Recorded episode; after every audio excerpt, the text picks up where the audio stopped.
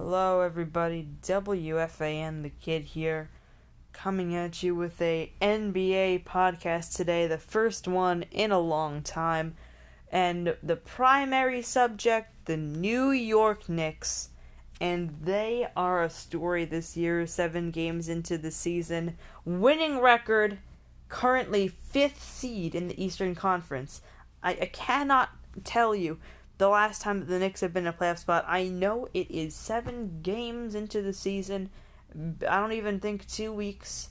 I don't barely not even two weeks have passed by in this young NBA season yet. And but it, it has been very fun to watch so far. And the Knicks play their eighth game, try to make it three wins in a row tomorrow night. Utah, Utah gonna be playing back to back. Face the Nets tonight in a blowout loss in Brooklyn. And hopefully the Knicks can keep it rolling. Tom Thibodeau has really brought life to this team. He knows how to utilize this team, and after the first two losses, where things fell apart in the second half, he fixed it. And another thing you notice while watching the Knicks game, he sees a mistake, he does not let it happen. It is timeout automatically if he sees something he doesn't like and he, he doesn't care if he winds up with zero at the end. He'll he'll take it anytime. Something he doesn't like, you're gonna come off. He takes a timeout. Simple as that. Uh, and I think he's doing a great job with this uh, young group, one of the youngest teams in the NBA. We are led by uh, Julius Randle. Um, and I feel like last year, this year, huge difference, huge difference. He's acting like a leader. He got a triple double and putting up great numbers consistently. We need a consistent player like that in New York, and so far, it's him, and he has really stepped up his game from last year. Rebounds, assists, points, defense, getting it all done. Maybe could work on the free throw shooting, maybe the three point shot a little bit. My only criticism towards you, Julius. But otherwise, absolutely phenomenal. You're leading this young group um, pretty much better than anybody could since Carmelo, I think. And keep it up. Keep it up to all of you. And Immanuel Quickley, another story. The Knicks picked him up, uh, 23rd pick, I believe, late second round. And what an acquisition this has been so far. Uh, shooting perfect from the free throw line, and his um really he he has such a knack to get to the free throw line. His specialty is drawing fouls and he he can do it on demand multiple times per game. He knows how to get people to foul him and that is very important skill for somebody that is as good of a free throw shooter at him as him. Absolutely spectacular game against Atlanta last night and um, he he was playing good. He's a young player. Usually coaches will not leave you out there in crunch time at the end. But he was the Knicks were down to 14 in the third quarter last night, folks, and they came back to win. And it was just it was fun to watch. Very fun to watch that comeback. Led by Immanuel Quickley. He was um, intense on defense. Uh, he not the best defender, but still, uh, I think did an okay job on defense. But really, the story knocking down threes from like very long range, and it was honestly fun to watch. Getting to the line, had that um, key steal from Trae Young. Don't know how he did it um, in the third quarter there. Actually, it was the fourth, maybe. I'm not sure.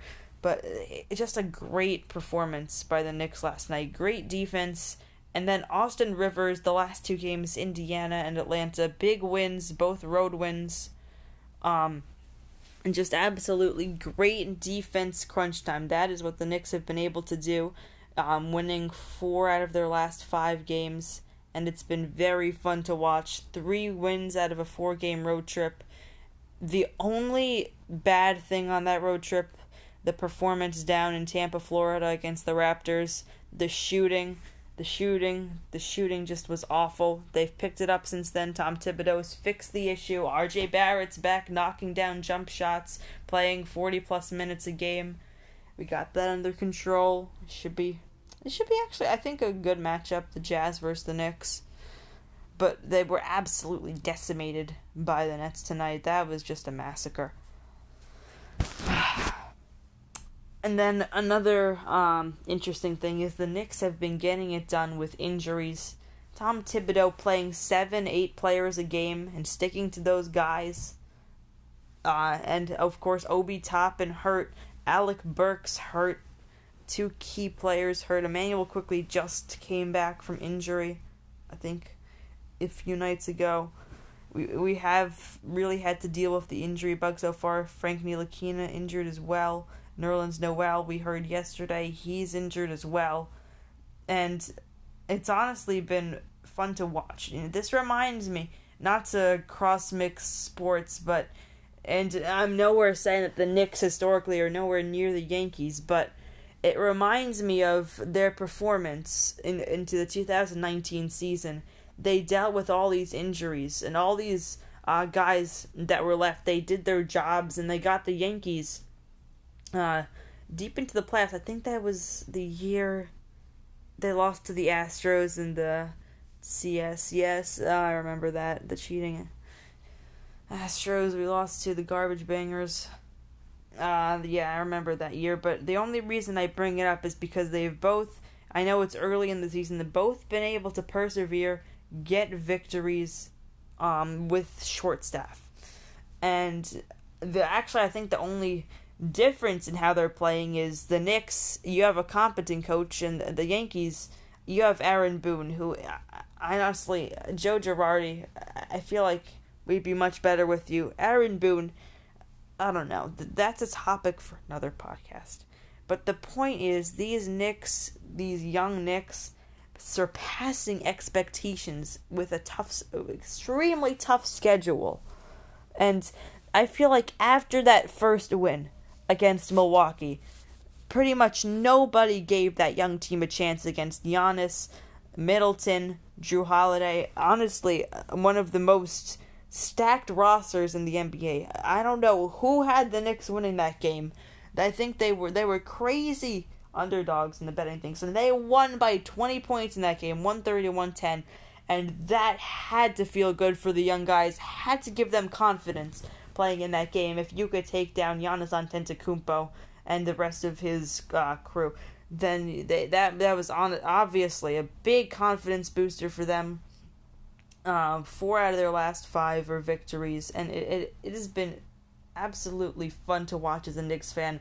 I've waited to see a competitive Knicks team for the past five years, and it gives us hope that we finally have a year to watch a half decent basketball team. Not saying we're going to be the best or anything, but it really it is nice. It is nice. And um the Jets uh it was fun to watch in the I believe it was the 15 season Todd Bowles got us a 10 and 6 still missed out on the playoffs. And uh, I wonder when the Jets will be like that again. But it is really I have not in my entire life rooted for a good basketball team and it feels good to, for uh, to see the Knicks doing as well as they are.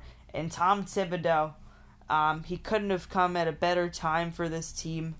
We've it feel like where has he been?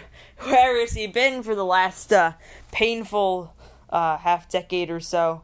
The past five years, where has he been? Because he is just doing a great job with these Knicks. And Mitchell Robinson, another player to mention. Good defense, a lot of blocks against Indiana he was honestly he dominated Sabonis. That was the th- uh, that was the matchup first game of the season. Robinson Sabonis. Robinson could not keep Sabonis in check. Scored way too many points against us, and that led to the really the Knicks how they lost the game. A bit in that second half just couldn't keep up anymore, and they were knocking down shots. And then they had Sabonis who was really having his way in the paint, even hitting some jump shots, and the refs being a little nice to him, giving him some foul calls. But that was the difference in the second game. Robinson just played outplayed Sabonis. It's as simple as that. If I had to pick a current and best player on the Knicks for the season so far, it would have to be Julius Randle, just because of he he's really been a team player and he's really leading us can't RJ Barrett's been too inconsistent and Elfrid Payton another player to watch again so many players are doing so many good things for these uh, for this team uh, all of them contributing in some way pretty much And um, Elfrid Payton, not a name that could go unnoticed. He is our point guard. Can't can't shoot very well. Uh, has definitely has to work on his jump shot a little bit. Has to work on his free throw shooting as well. But uh, very nice driving to the basket, making close shots. Uh, very good skill of the ball. Uh, and it's been fun to see him watch. While I wouldn't consider him one of the Knicks' best players, still he's picked up his game and he's been doing his job as well. And hopefully, they could get a win against Utah tomorrow. And hopefully, I'll be making another podcast on the Knicks very soon. Hope maybe later in the season. Hopefully, they can keep this run going. Maybe get them to the first playoff appearance, and I don't even know when.